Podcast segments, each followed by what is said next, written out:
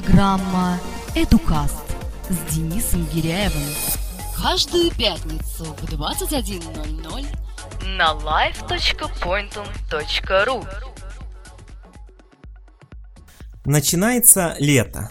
Для кого-то это время отдыха, для кого-то сезоны охоты и рыбалки, а для кого-то дачный период. А вот для поступающих в вузы это сезон сдачи единого государственного экзамена.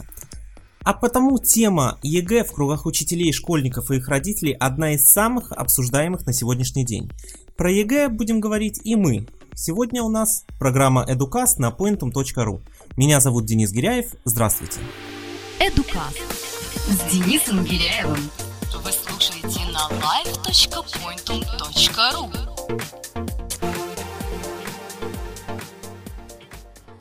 Несколько выпусков назад мы уже обсуждали вопросы, связанные с ЕГЭ, с человеком, который, э, можно сказать, досконально знаком э, с этим вступительным испытанием, но извне. Э, с Виктором Федоровым, начальником э, аналитического отдела Центра наставничества молодых специалистов Московского гуманитарного педагогического института.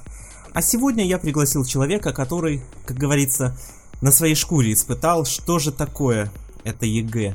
Итак, сегодня мой гость, студент э, Белорусского государственного университета информатики и радиоэлектроники. Кстати говоря, потом мы объясним, почему он сдавал ЕГЭ, но учится в Беларуси. Сергей Егорецкик. Добрый вечер, Сергей. Здравствуй, Денис. Э, я сегодня пригласил тебя, чтобы в первую очередь ты рассказал для начала вот всем нашим слушателям, которые в этом году являются, будут являться абитуриентами, что такое единый госэкзамен и почему его не стоит бояться. Потому что, э, я знаю, ты его сдавал в прошлом году, правильно? Да, в прошлом году я сдавал единый государственный экзамен, я сдавал несколько предметов. Это был английский язык, математика, русский язык и информатика. Было довольно-таки интересно, мне понравилось. Угу. А... Поясни, пожалуйста, для наших слушателей, как так получилось, что учишься ты в Беларуси, а сдавал единый госэкзамен? Ну, скажем так, я учился в довольно-таки необычной школе, я учился в авторском классе Волка Михаила Николаевича. У меня дежавю с предыдущей программы. Да. Вот, и как бы каждый год к нам приезжал Санкт-Петербургский государственный университет, проводились олимпиады, и многие учащиеся выигрывали в этих олимпиадах и решали сдавать ЕГЭ, чтобы поступать и учиться уже в Санкт-Петербурге. Ну, я тоже участвовал, можно сказать, за компанию, можно сказать, с будущей перспективой учебы и последующего трудоустройства в Санкт-Петербурге. Мне было это интересно. Ну, вот я так и решил сдать ЕГЭ, пробовать свои силы. По каким предметам ты сдавал госэкзамен?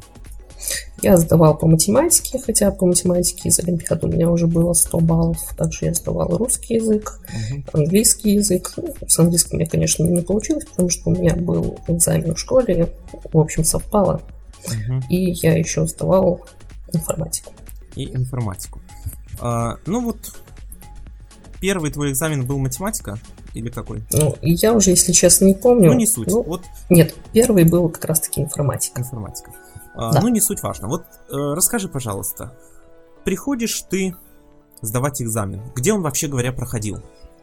Ну, сдавал я экзамен в самом ближайшем городе, к Витебску, это был Невель. Мы собрались группой, нас туда отвез как бы родитель один из учащихся, так. Угу. Мы приехали туда, кстати, ехать было где-то около двух часов, приходилось вставать где-то в пять утра, чтобы успеть на ЕГЭ, потому что разница во времени один час, ехать два часа. Вот. Там была одна единственная школа, мы туда приезжали, там уже собиралось какое-то количество в рамках учеников. Школы, так? В школе? Угу. Да, так. Да. А дальше. Вот э, вы пришли, так, дальше. Как, какие действия со стороны... Э, организаторов ЕГЭ? Как это все ну, проходило? Мы прошли, там было довольно-таки большое количество абитуриентов для такого небольшого городка. Там была некоторая комиссия, которая раздавала номерки, на котором было указано, какая у тебя аудитория, как туда пройти и какое у тебя место. Угу. А, пришли, сели на свои места. Далее. На каком моменте у вас проверяли э, паспорт, если проверяли? Нет, паспорт не проверяли. Мы просто пришли, просто сели. Хорошо. Дальше. Ну, скажем так, ну, до самого ЕГЭ мы еще, конечно, ездили на регистрацию, регистрировались, так, ну, то есть с этим проблем никаких не было. Что, ну, в общем, что представляет, поясни, пожалуйста, из себя регистрация? Ну, это как бы то же самое, что и регистрация на ЦТ. Ты приезжаешь до самих экзаменов, ты э, даешь свои паспортные данные, тебя записывают и просто что знают, что ты будешь сдавать ЕГЭ. Угу. А далее. Вот ну, вы, се... ну, да, да. вы сели, значит, вам раздают что? Ну, нам раздают. Сначала нам ничего не раздают, мы просто сидели, ждали, пока в саму школу, школа находится довольно-таки далеко, привезут сами условия этих заданий. Вот. То есть, когда мы все расселись, мы еще где-то полчаса ждали, пока нам только привезут сами условия. Потом эти условия ходили, распечатывали в каждой аудитории, то есть там было буквально, не знаю, несколько аудиторий. Uh-huh. Вот. В каждую аудиторию нужно было зайти, зайти, каждый там заходил представитель официальный, то есть это, как бы можно было сказать, ну, главный человек, который за это все отвечает, это был директор школы. Он при нас открывал здоровенный пакет с заданиями, и каждый уже получал свой большой конверт с заданиями. Uh-huh. Итак, что содержит данный конверт? Там, я так понимаю, условия, бланк ответов, так? Да, там было три бланка, вот для каждой части задания свой угу. бланк, ну и, собственно, само задание. Угу. А, что касается черновиков? Черновиков там было достаточно, можно было брать свои, что интересно, можно было попросить у организаторов. Угу.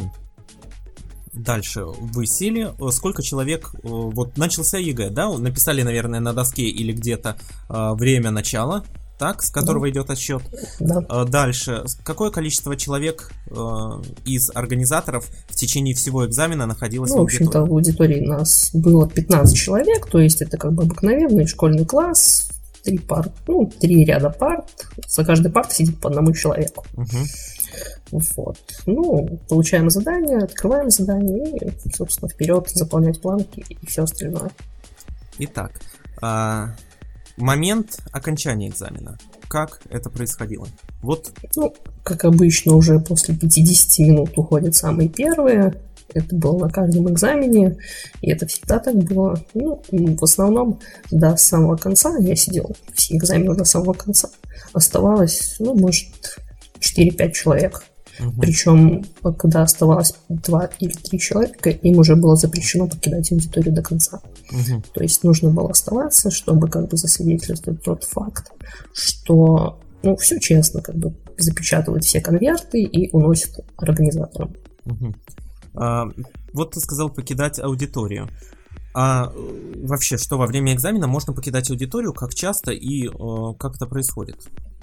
Ну, просто поднимаешь руку, подходишь к организаторам, сдаешь все бланки, все угу. ответы, все, что у тебя есть, и выходишь, и еще раз заниматься, можно сказать, своими делами. Я понял. В коридоре э, присутствуют какие-то дежурные там организаторы, вот представители организаторов? Ну, скажем так, э, на Я лестнице... к чему говорю? Выйдя в коридор, угу. позвонить можно?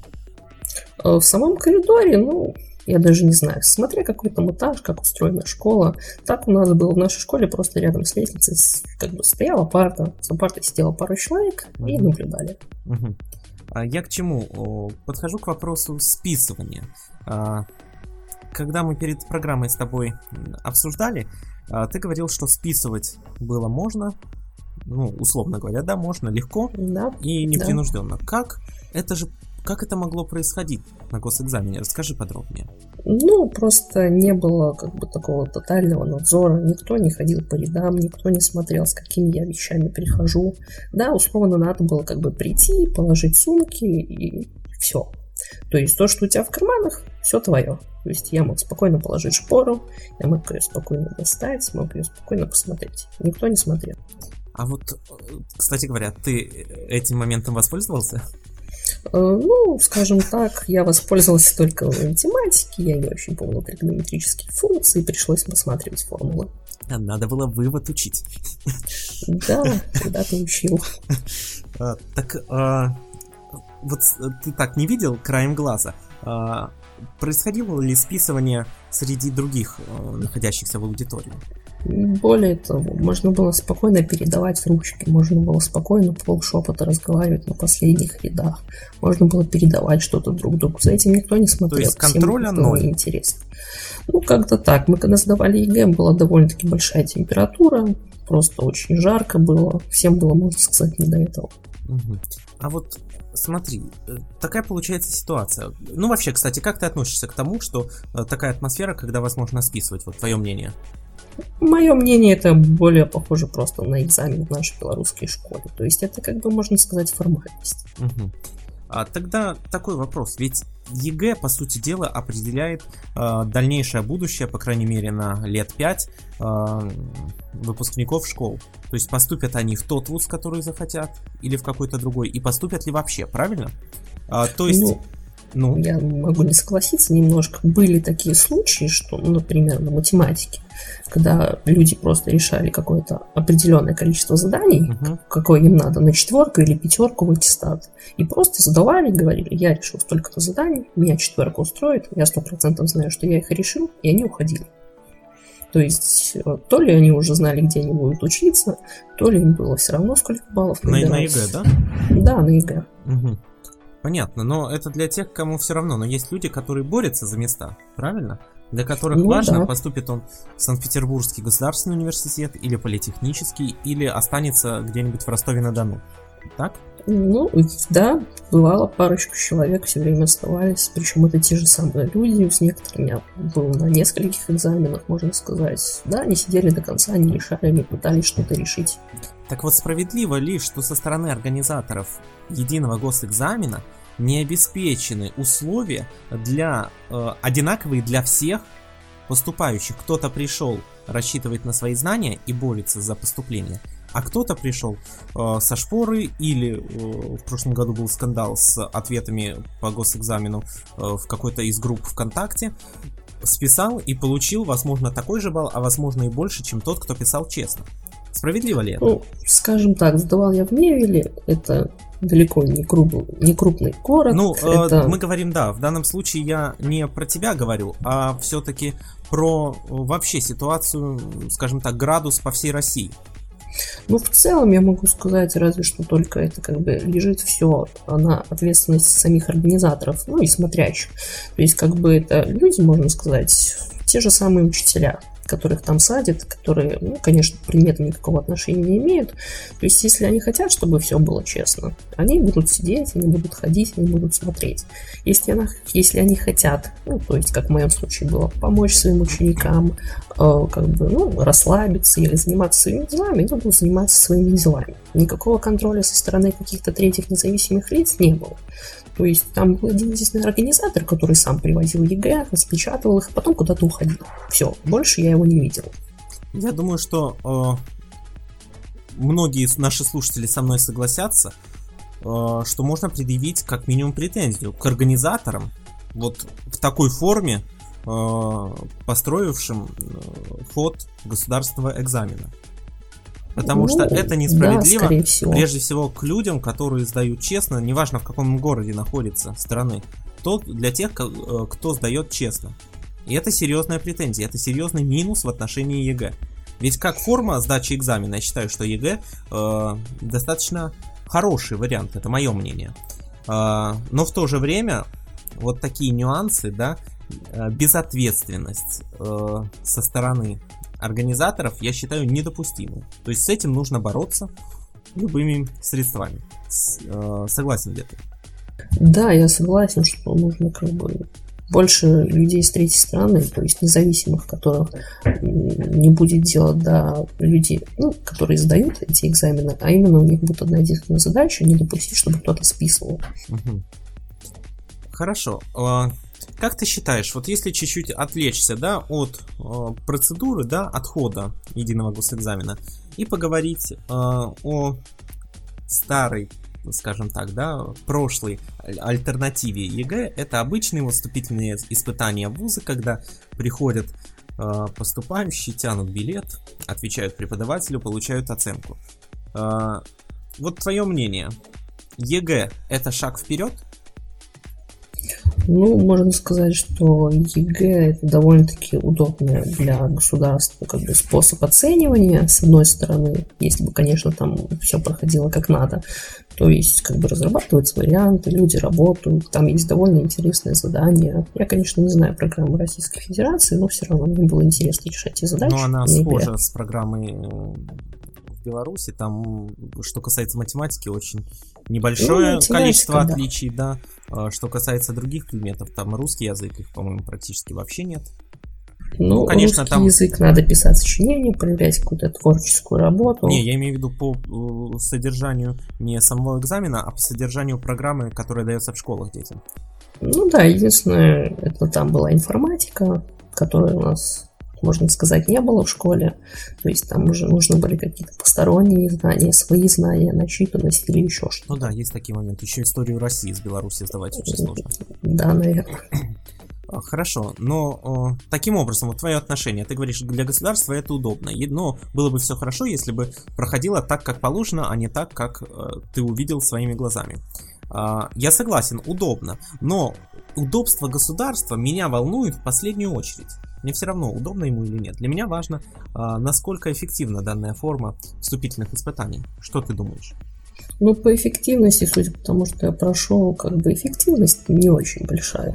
То есть, но это каждый... хорошо, если предположить, я понял, что ты хочешь сказать, извини, что перебиваю, я понял. Ты говоришь о том, что ввиду вот этих вот нюансов, конечно, эффективность стремится вниз. Но давай предположим о ЕГЭ, поговорим о ЕГЭ вот в той идеальной форме, если у нас все хорошо, если все пишут честно, во всех, для всех регионов страны, для всех школ, во всех аудиториях обеспечены единые условия сдачи экзамена, тогда?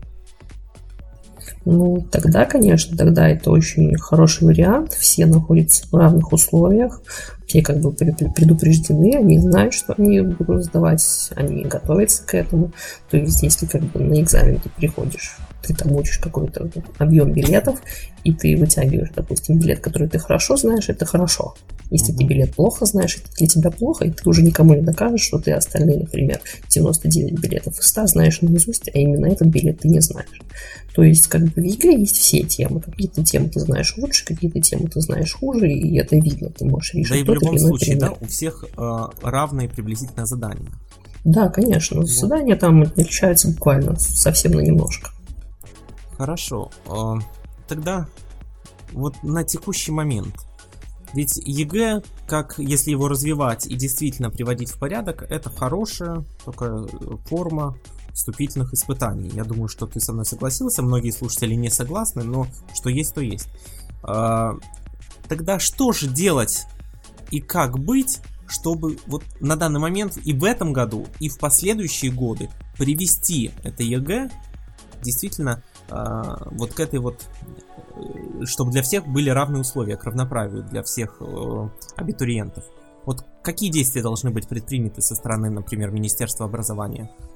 Ну, не знаю, как насчет Министерства образования, но я знаю, что в более или менее серьезных университетах Санкт-Петербурга и Москвы есть собственные вступительные испытания, то есть ты туда приходишь к ним, уже знаешь свои баллы на ЕГЭ, но для них это как бы особую роль не играет, да, у них да, свой да. вступительный экзамен. Есть список вузов России, которым разрешено проводить свои вступительные испытания, это замечательно, это хорошо, но все же, что касается ЕГЭ, что делать? Что касается ЕГЭ, мне кажется, нужно просто ужесточить систему списывания, не допускать никаких ну, ошибок, которые допускались, когда я сдавал.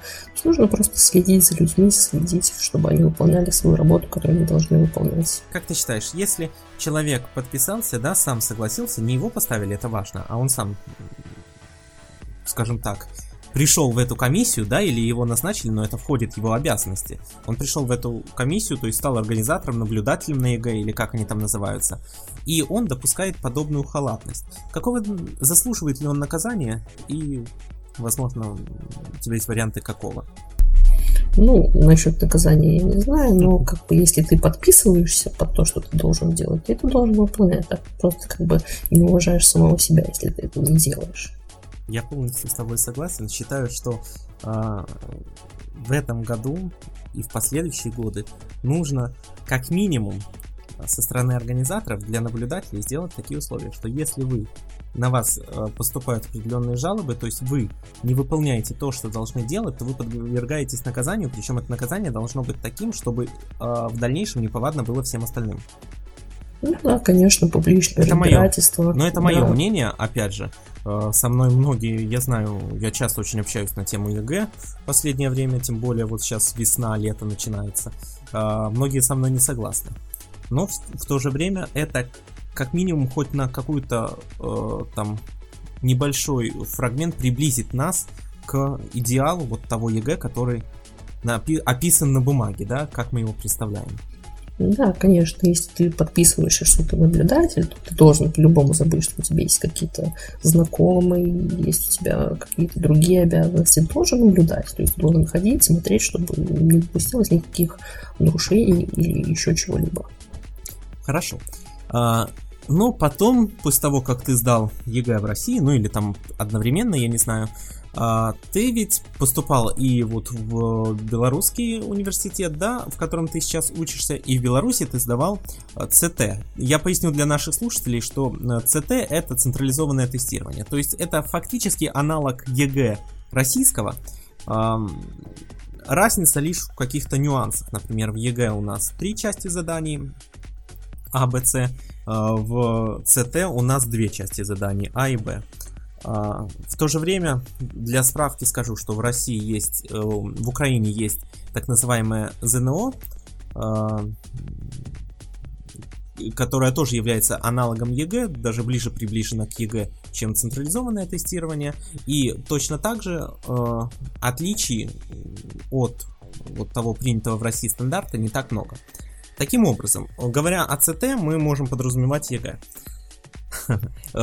Итак, ты сдаешь централизованное тестирование. В чем, вот, расскажи мне, принципиальная разница? Я знаю, что, по крайней мере, в дисциплине. Да, конечно, там в каждой аудитории, можно сказать, есть охранник, который действительно ходит по аудитории, который действительно смотрит. То есть, если там ты получаешь какое-то предупреждение, то следующего предупреждения не будет. Ты просто сдаешь и уходишь.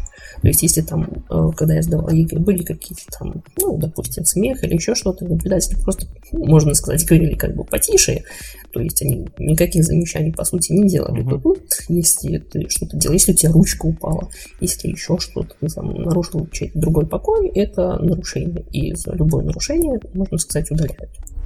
Считаю, что оправданно, очень оправданно, оправдан такой подход. Ну, конечно, рядом с тобой сидят такие же люди, как и ты, которые как бы решается судьба на ближайшем будущем, может, на всю жизнь. Ну, все хотят одинаковых ну, условий.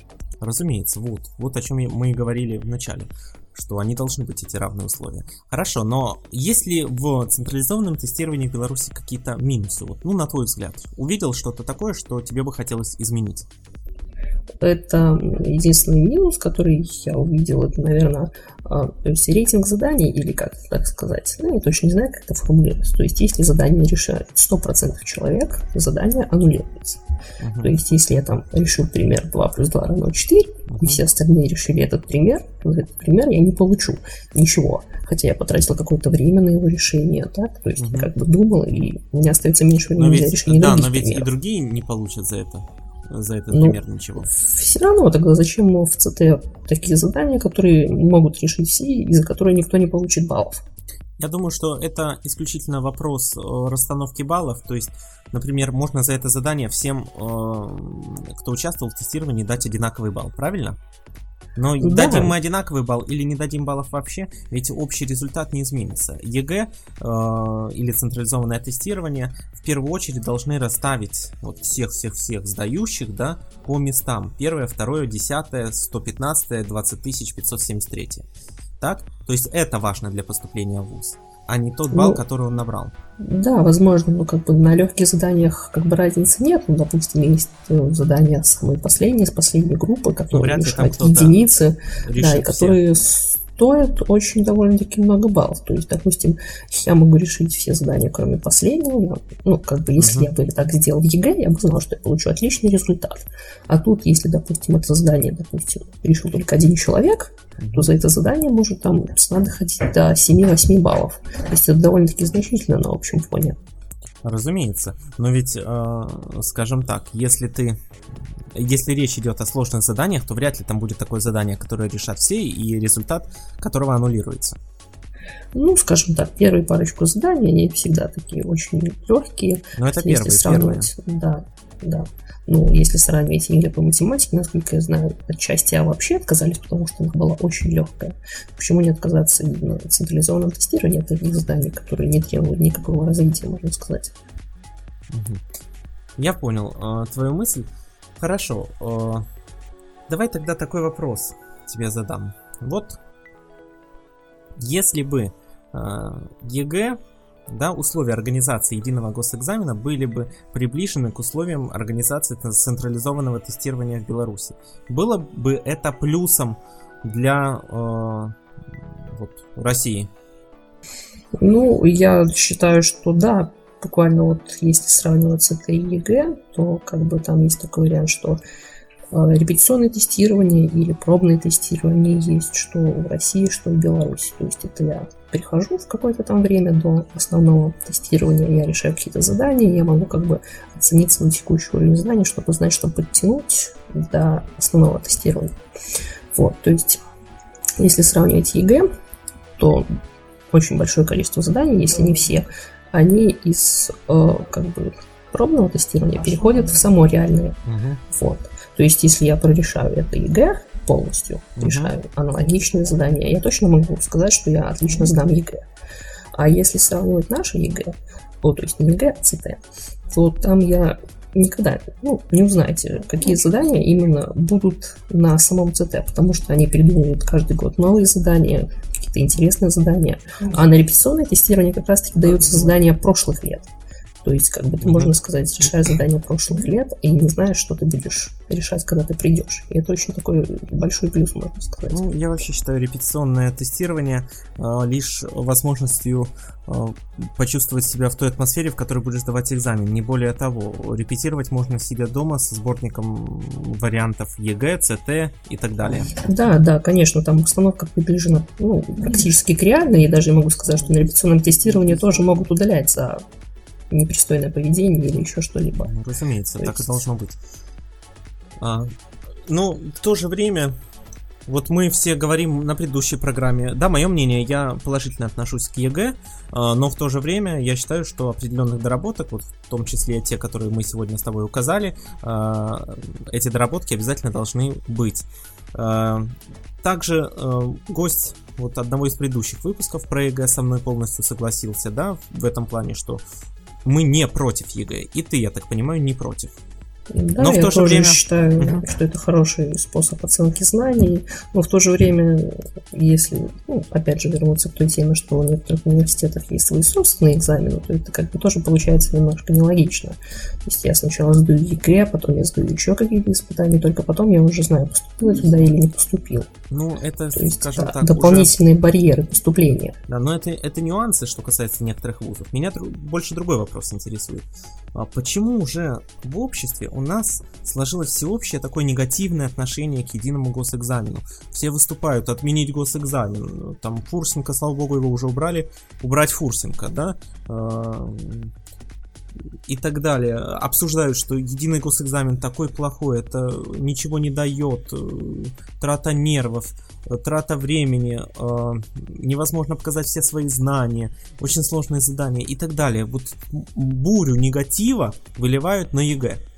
Почему? Как ты думаешь?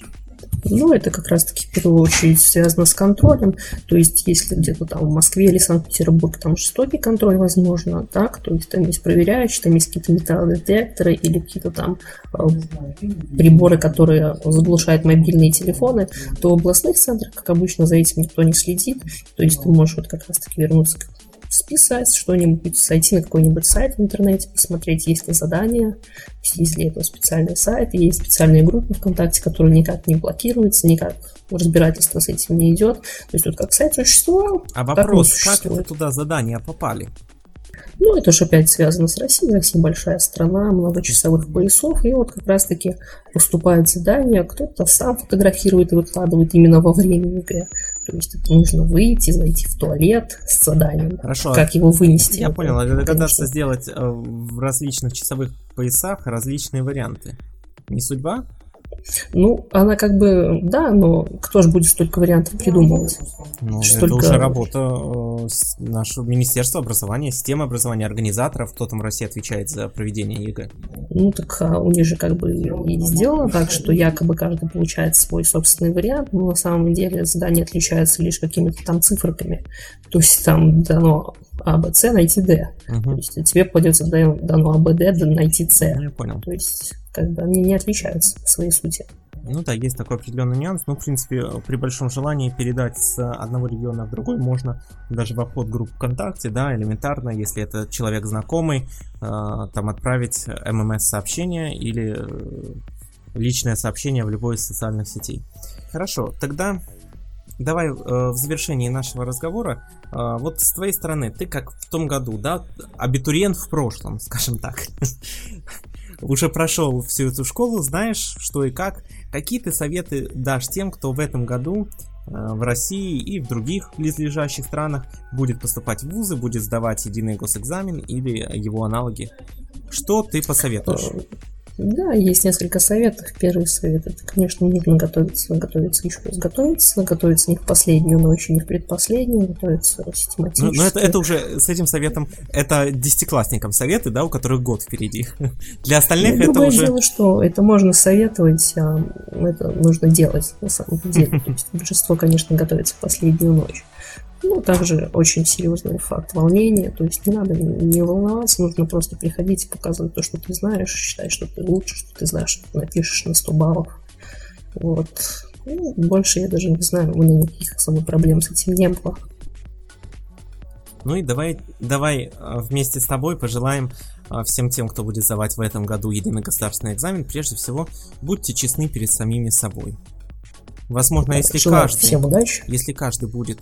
действительно подойдет честно к вопросу сдачи, не будет халтурить, не будет пользоваться э, группами ВКонтакте, не будет пользоваться возможностью списать, позвонить, отправить смс-ку во время экзамена, то тогда все вы будете знать и осознавать, что вы получили то, что действительно заслуживаете, а это самое главное.